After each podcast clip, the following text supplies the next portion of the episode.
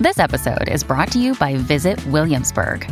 In Williamsburg, Virginia, there's never too much of a good thing. Whether you're a foodie, a golfer, a history buff, a shopaholic, an outdoor enthusiast, or a thrill seeker, you'll find what you came for here and more. So ask yourself, what is it you want? Discover Williamsburg and plan your trip at visitwilliamsburg.com. Hi, I'm Daniel, founder of Pretty Litter. Cats and cat owners deserve better than any old fashioned litter. That's why I teamed up with scientists and veterinarians to create Pretty Litter. Its innovative crystal formula has superior odor control and weighs up to 80% less than clay litter. Pretty Litter even monitors health by changing colors to help detect early signs of potential illness. It's the world's smartest kitty litter. Go to prettylitter.com and use code SPOTIFY for 20% off your first order and a free cat toy. Terms and conditions apply. See site for details.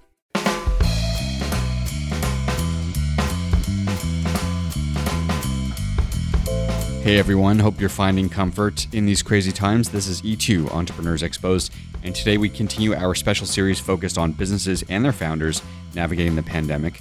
And today we're in conversation with Ilana Ben-Ari, a multiple award winning design entrepreneur, TEDx speaker, and founder of 21 Toys. That's the number 21 Toys, a company that's been featured in Forbes, Fast Company, and Bloomberg. Her invention, the Empathy Toy, was praised by Time magazine as a technology reshaping the future. To date, Ilana's company has brought the power of play into thousands of boardrooms and classrooms in countries all over the globe. And in this conversation, we discuss how 21 Toys has gone from a company running in person training and workshops all over the world to a radically different business model almost overnight, focused on all things digital, supported by a now fully remote team.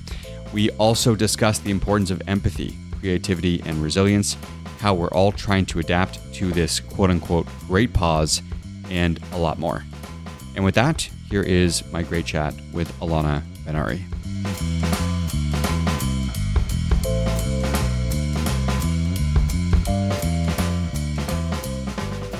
What do you think you'll do after this? Do you think you'll go back into your old space? Or how are you thinking about co working as a setup?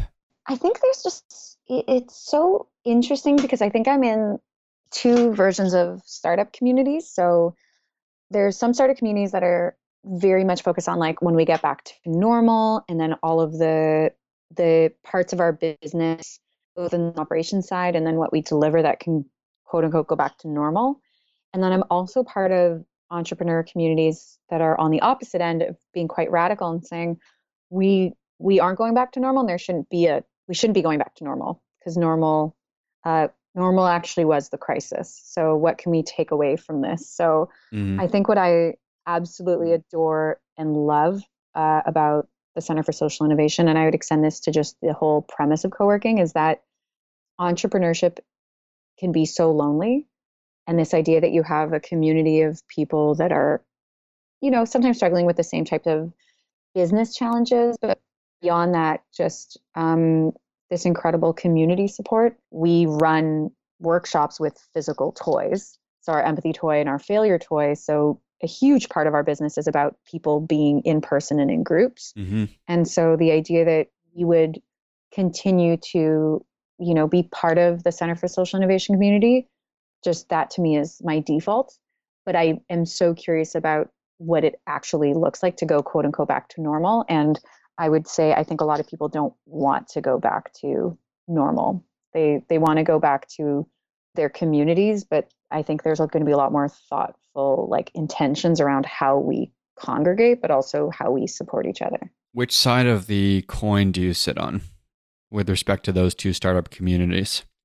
I don't know. I think I live in both. A lot of the entrepreneurs I know, it's like, okay, pivot. What are we doing next? And there's like this rush of adrenaline that is both this, this is devastating like I, all the things i was hoping for are now on pause or possibly over but we're just going to keep you know pivoting and launching. And then last week everyone just kind of took a bit of a dip in terms of energy. And we talked about how there's a grieving period. Like i think so many of us were thinking about 2020 i know for us we were about to launch our next failure toy we we're about to hire two full time people. We're expanding globally. We're in over 52 countries. We're going to start launching training. Like, we literally had just finished an accelerator about exporting into the UK and how we're going to start working with partners there.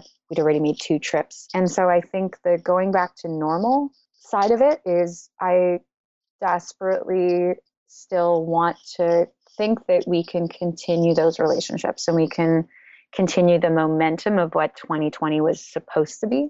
So I think the part of me that wants to go back to normal is the part of me that I think is also just dealing with the grief of that might not happen. But then on the other end, the entrepreneur in me, the human in me, loves this idea that we're being forced into this, what they're calling like the great pause, to really reevaluate what is the value that I'm providing in what I'm offering and what I'm building? What do I need to let go of? And what are new things that can that we can reimagine and reinvent? Because i am definitely in the camp of we have been operating in a system that has not been sustainable.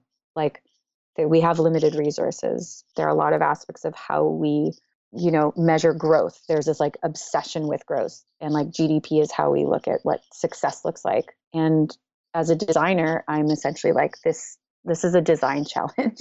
This isn't designed right. So we need to essentially create a new brief. So when you map out a new strategy for your business going forward, do you have different mm-hmm. strategic plans for, say, ideal world, quote unquote, next best case scenario and worst case scenario? Mm-hmm. Like, how do you strategically think about it? Yeah, I, that's a great question. So we manufacture toys that teach skills like empathy and failure and the way that that works is that uh, teachers or facilitators can purchase our toys and then use them with either within their classroom or within their like professional development workshops that they're leading. The other part of our business is that we can also run our own workshops with the toys that we've designed and developed, which means that if uh, a company, let's say, wants to have a workshop on failure or empathy, they don't have to buy the toy and then take our training. They can just hire us and we can come in. All of that is under the umbrella that we are physically going places and people are physically in the same location. So that is not I don't I want to say for lack of better words that is on pause with the idea that we are still getting right now just I'm just coming off of a meeting with my team where we have you know three different clients that said we very much want this we're going to you know pre-order this and our assumption is we can all be back together in let's say August or September or December with the idea that we're like, look, we're going to be super flexible on dates. The interesting thing that's come out of this is we've essentially launched a new version of our offerings in the last two weeks, and we've already started getting bookings, which is our empathy toys specifically. We've run workshops with it online in the past. And so we have now gone back to something we've done a few years ago and said, A, empathy, resilience, and creativity are exactly what we need right now. It seems to be the traits and like this the idea of emotional intelligence and team check-ins are just as important right now as the nuts and bolts of you know what's our to-do list what needs to get done so my strategy and the way that we're operating is kind of the same way that I go through my design process, which is do people have a need for what we're offering? Yes, we're starting to see, yes, absolutely. People, our, our clients are saying, hey, our teams are working remote now. We're really stressed out. We would love, you know, 30 minutes once a week or 60 minutes, whatever it looks like, to play a game with the team, but having it facilitate around the discussion around empathic communication while working remotely. And we've logistically been able to figure that out because we can still ship we still have toys. So the tweak to our strategy and our business model is we are now sending five toy pieces in a blindfold to every participant in our workshop so that they can get that delivered to their home and they can have this physical toy that is in their house that they can play with and they're quite beautifully designed but they play them together with the other people on their team when they're on a like a video conference call and we can facilitate that discussion where are your toys produced and, and has this affected your supply chain at all? I was just in China in October, finalizing our latest production run. So we have our inventory for the rest of the year. So it has not affected it because we just by chance got that order in. But right now I'd be working on the, we were supposed to start our mass production of the failure toy literally like March, the week of March 9th. Like we were negotiating and finalizing the first production run.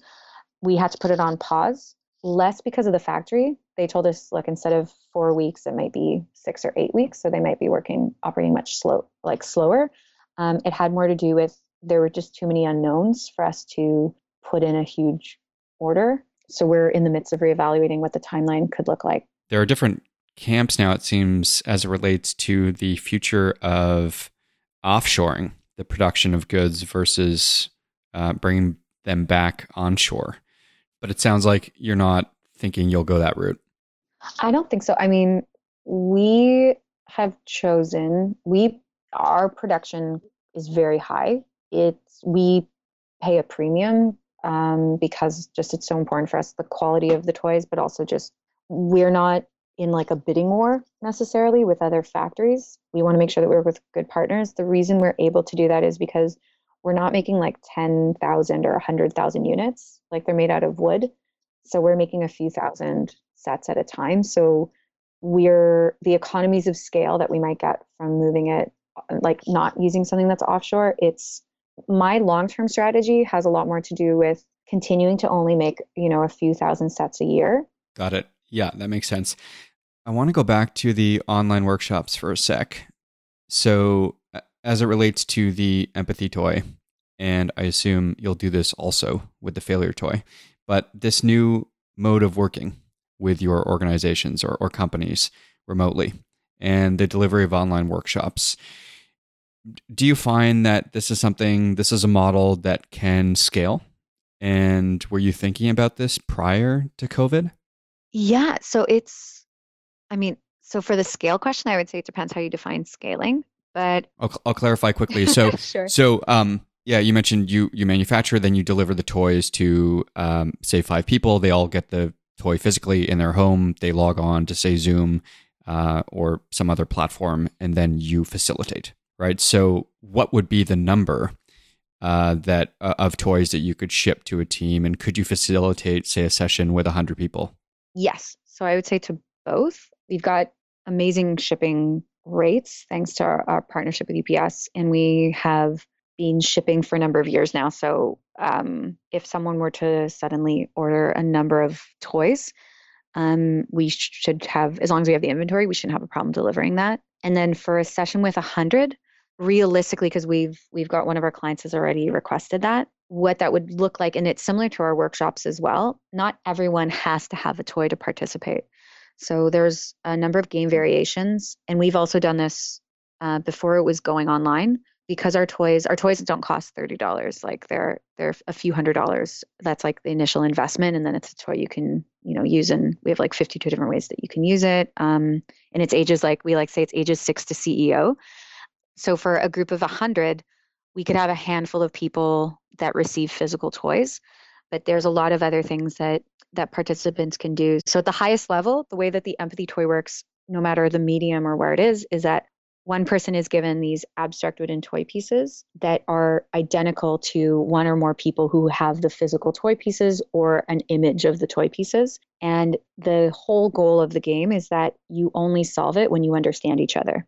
And so, in five to 15 minutes of gameplay, you, through giving directions into how to rebuild this shape, you gain huge insights into how you personally deal with patience, frustration, and how do you creatively communicate something that you can't see. Um, but then you also get insights into how the people that you're playing with navigate that. So every game ends up becoming a metaphor for a real life situation. So the way that it's then being built online is we'll have one version if everyone has a toy piece let's say there's five or ten people you play it exactly the same way that you would play it if we were in person except this time you're over zoom so instead of let's say being blindfolded when you're playing the game we can turn off your video we could also even turn off your audio and suddenly you're using the chat window to describe how to rebuild something. And the parallels between that and what happens when you're working remotely are being really highlighted. And so the value of what the toys offer and the debrief is the same no matter if it's online or in person. This is what we're discovering just by running it the last few weeks is the same. It's that there's so many emotions and be- emotions that determine behaviors that can really impact your team dynamics. It can go really deep, but at the end of the day, it's also just really fun. and like the value of laughter and play is so important to build our emotional intelligence and our resilience right now that we've really we've found it i mean the facil- our director of training facilitation on our team is just like every day. He's like i found five new ways to play the toy online. And so we've been um, prototyping them uh, throughout the week uh, and it's just been really interesting how many parallels we can use um, for just what happens when you're working remotely. I'm just thinking the nature of how we we communicate and how we uh, work within teams. Like there's so much that you can read when you're in person and that oh, yeah. is doesn't always translate online. And I just think we're all sort of you know this is new for a lot of us but this idea of creating emotional intelligence remotely is i think a pretty profound idea. Yeah i mean i could share very quickly we've been playing it with our own team which exactly to your point has just selfishly just been really good for us because in the past we've been so busy with putting everyone on planes and trains to deliver our workshops we haven't actually had an experience to play it as much with our own team. So one nice thing that's come out of it is we are prototyping it on ourselves right now and uh, one of the most incredible insights that i've had on for myself as a leader is you know i'm the design lead but i'm also the ceo of the company so i'm setting the direction and the vision and right now it's like every meeting we're having it's we're really very quickly iterating, prototyping, reinventing. And my leadership style is very collaborative.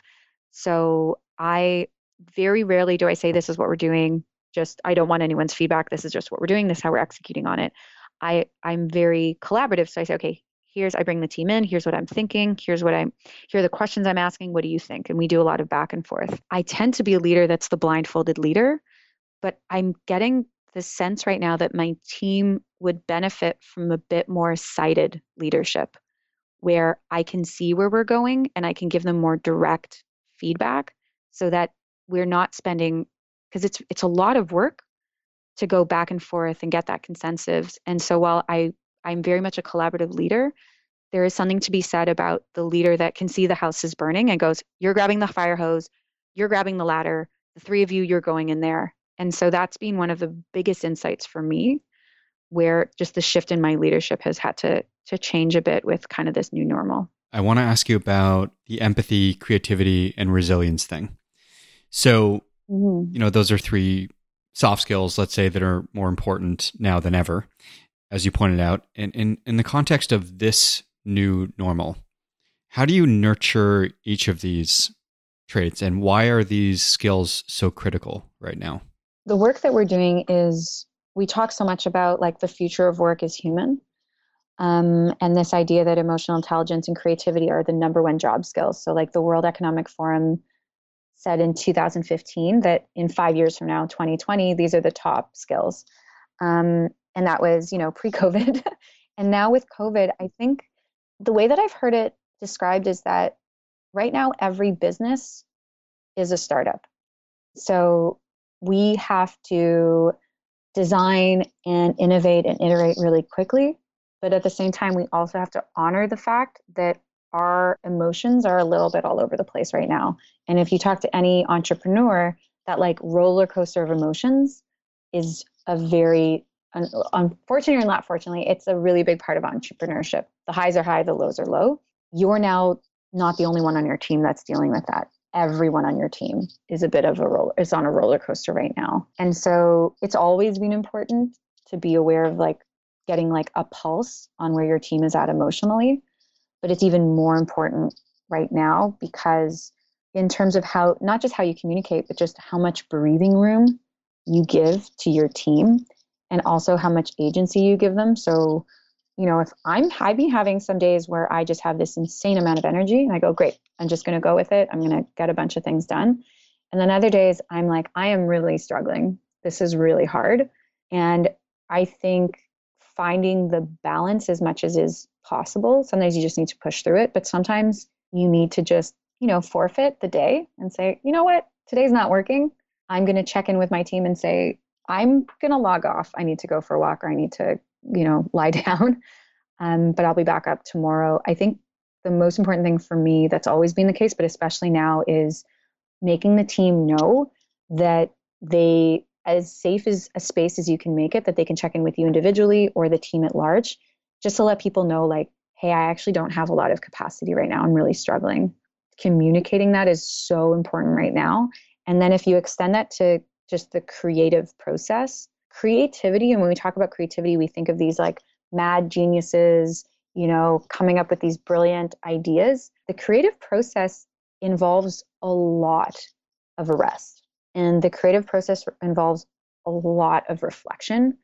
And I think the same um, space and letting go that you need to kind of give to your own capacity and your team's capacity, you need to kind of give that space to the creative process of how you're iterating. When we talk about resilience, it's not just about continue like pushing forward and pushing forward. Resilience to me is having really strong emotion, like uh, awareness of your own emotions. So self awareness is one of the most important traits, if I believe, if you're going to be a creative, a designer, a teammate, you know, a, le- uh, a leader, a colleague, because you, the more that you understand your own emotional capacity and also just understanding that's part of the process of being like, I'm so excited about this idea, and then suddenly like, yeah, I need to go take a rest. That's going to give you, that's going, what's going to build that resilience. Uh, and I think that's why, as a team, we've been able to pivot quite quickly, but we're also being very realistic. I'd like to think we're trying to become really realistic on what can we actually get done in a week, and is that okay? When you need mealtime inspiration, it's worth shopping Kroger, where you'll find over 30,000 mouthwatering choices that excite your inner foodie. And no matter what tasty choice you make, you'll enjoy our everyday low prices, plus extra ways to save, like digital coupons worth over $600 each week. You can also save up to $1 off per gallon at the pump with fuel points. More savings and more inspiring flavors make shopping Kroger worth it every time. Kroger, fresh for everyone. Fuel restrictions apply. Another day is here, and you're ready for it. What to wear? Check. Breakfast, lunch, and dinner? Check. Planning for what's next and how to save for it? That's where Bank of America can help. For your financial to-dos, Bank of America has experts ready to help get you closer to your goals. Get started at one of our local financial centers or 24-7 in our mobile banking app. Find a location near you at bankofamerica.com slash talk to us. What would you like the power to do? Mobile banking requires downloading the app and is only available for select devices. Message and data rates may apply. Bank of America and a member FDIC. Yeah, and I would say to that point, I think a lot of personality types are going to be challenged by what you call the great pause. And they're going to be sort of mm-hmm. forced into this box where they're going to be they're going to have their self-awareness challenged, let's say. And although they were comfortable operating in this mode prior to the mode that we're in, I think it's going to be difficult for a lot of leaders, uh, some more than others, but difficult mm-hmm. for some to adjust. Yeah. Well, I mean, the foundation of building a business is trusting your team. And I think if you don't have trust, moving to remote can really highlight that because suddenly you may not trust the people are doing the work. Um, on top of that, when you're scared, so this idea of resilience, so a lot of workshops around resilience talk about like the amygdala and like the lizard brain. So when you're coming from a place of fear, that part of your brain is activated and suddenly everything is a crisis. You kind of shut down any sort of dreaming or optimism um, and it's an important survival tactic but the way that that can manifest is that you are showing up to your remote team meetings but you are so exhausted. You're emotionally exhausted you're physically exhausted and you're coming from from a fear-based place.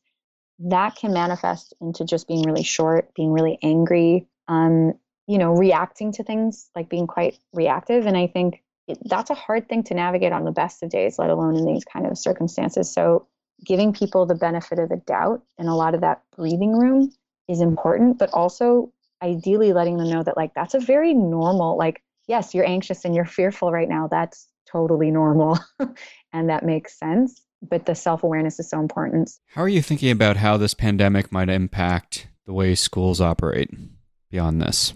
That's such a good question. So I'm I'm not a parent. Um, I'm also not a teacher.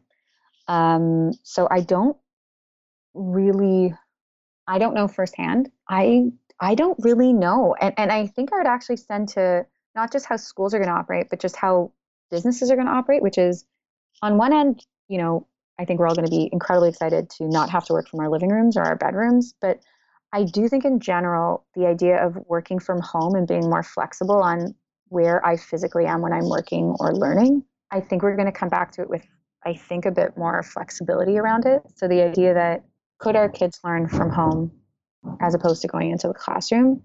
Uh, obviously, there's a lot of like privilege and, and different economic factors around that. But I do think this is going to accelerate a lot of the online educational supports. Agreed. Um, mm-hmm. But my hope, my honestly, my my hope, uh, and this is coming from one of the this education advisors that uh, is we're a big fan of his, and and he's been such a good supporter is Pasi Sahlberg.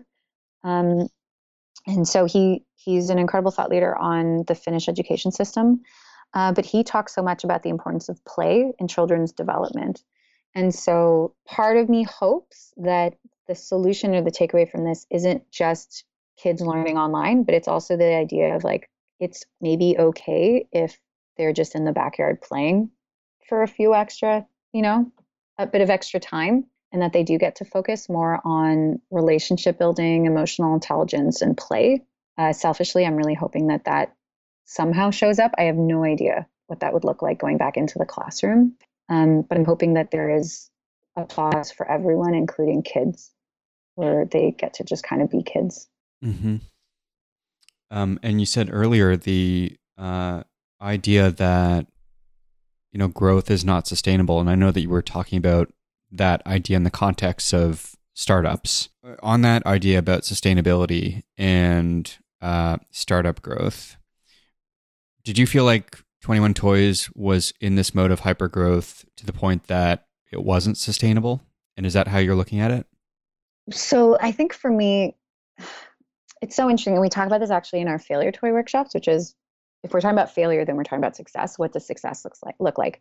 I do think the the quote unquote startup world, so the one that is focused on organizations like WeWork, which is a good example of just this idea of like VC funding and unicorns. Um, this idea that there's that the measure of success of a business is you launch a business, you get a huge amount of users, usually use some sort of a freemium model, and then in five years you sell it for a huge profit. Was definitely the version of startup success that I was exposed to right at the early stages of 21 Toys, even before it was called that. I was in a startup accelerator in Finland, actually called Startup Sauna.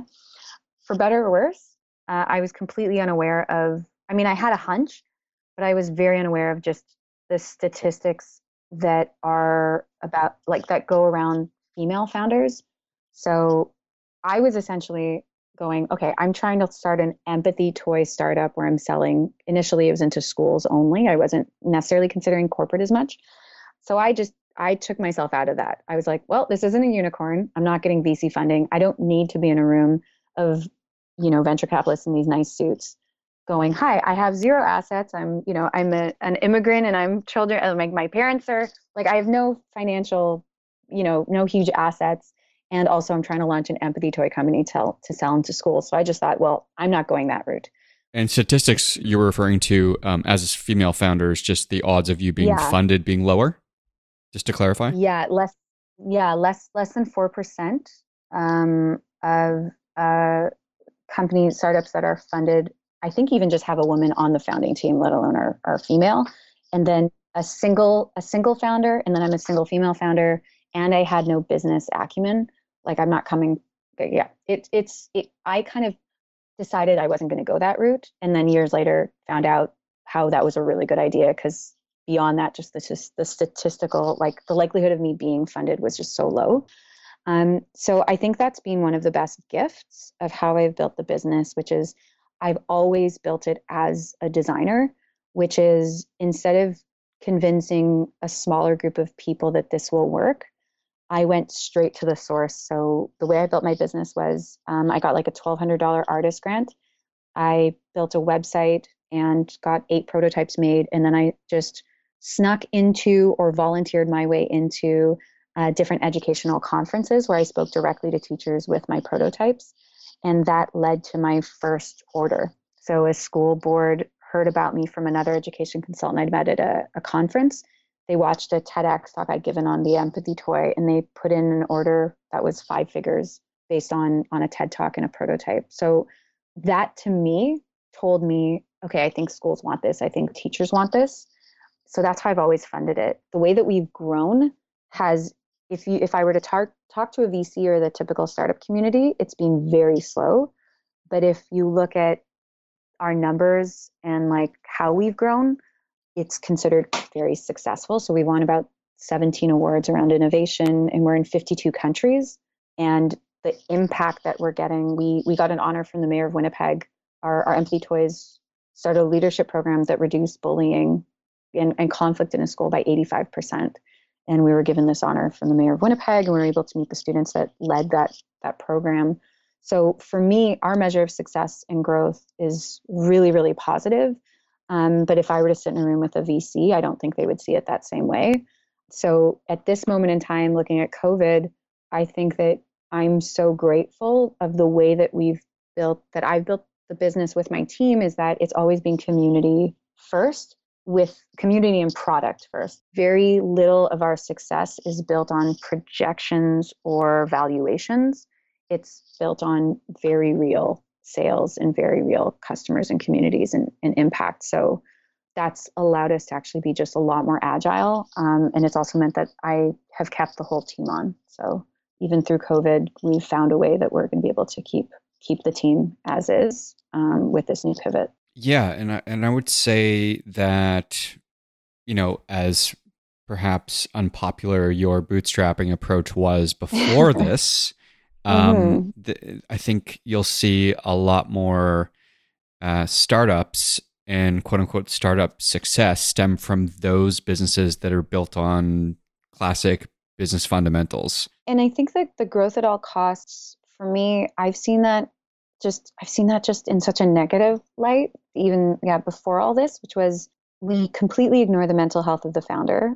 We ignore the impact on the team of just this obsession with hypergrowth. And I'm not really set up to take that big of a risk on something that I haven't at least somewhat proven. So that's just worked really well for my personality. But I also think it's allowed me to invent more things that I know work as opposed to if if we were obsessed with growth the team would be triple the size. At least we would have launched all these online versions of um, training and and things that would have potentially made it easier for us to navigate this new like online world. But i think the risk that we would have taken in trying to launch that so quickly is that what i've seen so many times with so many entrepreneurs is you're so exhausted with delivering on the product that you end up designing a business that is in no way in harmony with the life that you want or the life that you want for your team. And you can sometimes end up in this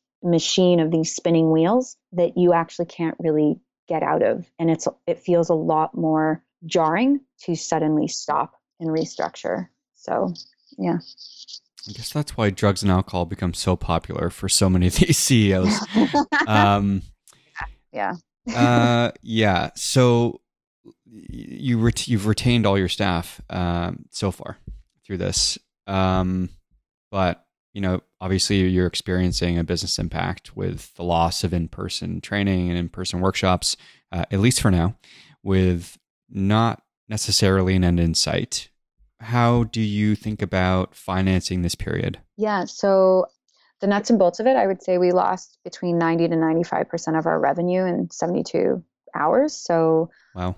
Yeah. So I sounded, I, I'm in a good place now because it's mid April, but definitely, you know, that week of March 17th, um, yeah, it was a lot of crying. You know, it was really overwhelming. Just the idea of the grief of the loss of just how much work went into that. Um, and also in deals that we'd already closed that we were preparing to start delivering that suddenly got you know canceled slash postponed and i think one of the reasons why we were able to keep keep the team and it, it took me a few weeks to figure that out. A huge part of it has actually just been the the support from the the government support. So uh, knock on wood we're able to keep everyone because of that 75% wage subsidy. It was just a very strange and overwhelming week. We might lose everything to oh we actually might be able to really help right now without having to reinvent the wheel, just making a few alter like iterations or alterations on our our delivery. So the decision I made was because of that and also just how much work and how amazing my team is was I'm just going to we're just going to lose a ton of money in March and I want to keep the team on to figure out how I can maintain this. So March essentially to me was just a huge question mark and just I just came I just sat with it and said okay I'm just we're just going to I'm just going to swallow it. I'm just going to lose, you know, March with the idea that we might be able to start rebuilding things in May and then the math of with a 75% wage subsidy also loan repayments stopping like like a lot of the the loans and and taxes so being able to defer things um, made it an easier uh, decision that we could kind of continue with the team. And now with a few a few changes to just how we're structuring like our work days um, yeah i'm going off of the assumption that we're able gonna we're gonna be able to keep everybody knock on wood going forward. But the other measure of success for me was I don't want to save us by burning everyone out. Like this is literally like I and I didn't come up with the term the great pause. I, I read that, but this idea of the great pause is can we get that? Like I would we've been so busy the last few years running uh, forever years running the business. What if we paused and reflected and and had that that time too? So that's the next step. That's what I'm hoping to do, which is okay, we know what our, our runway is. We know what our monthly costs are with keeping everyone on what does it look like for nothing, no sales to come in for a few months, or what does it look like for no sales come in for a few weeks? But what can we spend this time on? And what it looks like, and it's only been, you know, two weeks, two, three weeks of it, uh, it actually looks like we're going to be quite busy with de- delivering online empathy toy workshops. I believe that we're going to get out of this, but I want us to get out of this a, a stronger, more resilient, more empathic team as well. That's great perspective. I think that's a great, great I mean, place to wrap up. Next week, that's that's my yeah, that's my hope. um, well, one into the day with. well, w- one day at a time, right? Okay. Is there anything? I know we're we're just we're over time. Sorry about that. Um, really enjoyed our conversation. In the last few minutes, um, is there anything that I didn't ask you about that you wanted to cover? I don't think so. Your your questions were were great. I mean, I think the the only thing I would add was my initial amygdala like fear when everything hit was okay, it's over. this is it. Everything is crashing down. And I let myself go into that, you know, grief. And I think the importance of pausing and resting. And I've seen this time and again, not just right now with with COVID, but like my, I, I like to say, I was like, I kind of feel like we've had, I've had versions of this, and I think a lot of entrepreneurs have had crises. This one is is quite substantial, but we've all experienced crises through building our businesses. We've had moments of like, this isn't going to work. Oh my God. And one of the most incredible things that I always have to relearn is stop, pause, reach out to your community, and be kind to yourself. Those three things have always been the lessons that I need to remind myself, which is you don't have to fix everything in the next 24 hours. Every other people have dealt with this or are dealing with this, and you absolutely should reach out to them both that they can help you, but you can actually be of service to other people as well. You can also provide them with support, even if it's just emotional. And this idea of just resting, if you can, resting is work. and I think that those those three things have just really guided me just on my own entrepreneurial journey. And I think I learned that as a creative because it it that also applies to the the creative process. Well, it's a great message for those that are stopping and taking a pause. Uh, they can reach out to you at 21toys.ca. And where else can they find you? Um, yeah, so I you can do uh, you can look up 21 Toys on any of our social media. So at 21 Toys.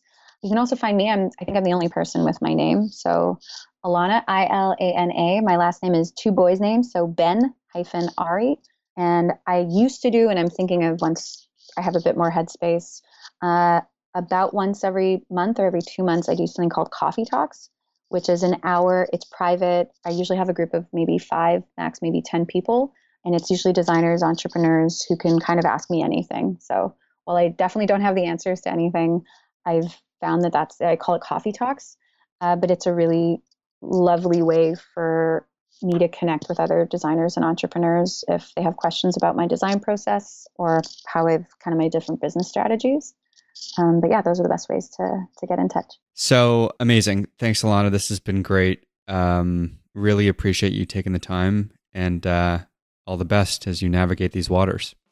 Thank you, and you too. Okay, we'll talk to you soon.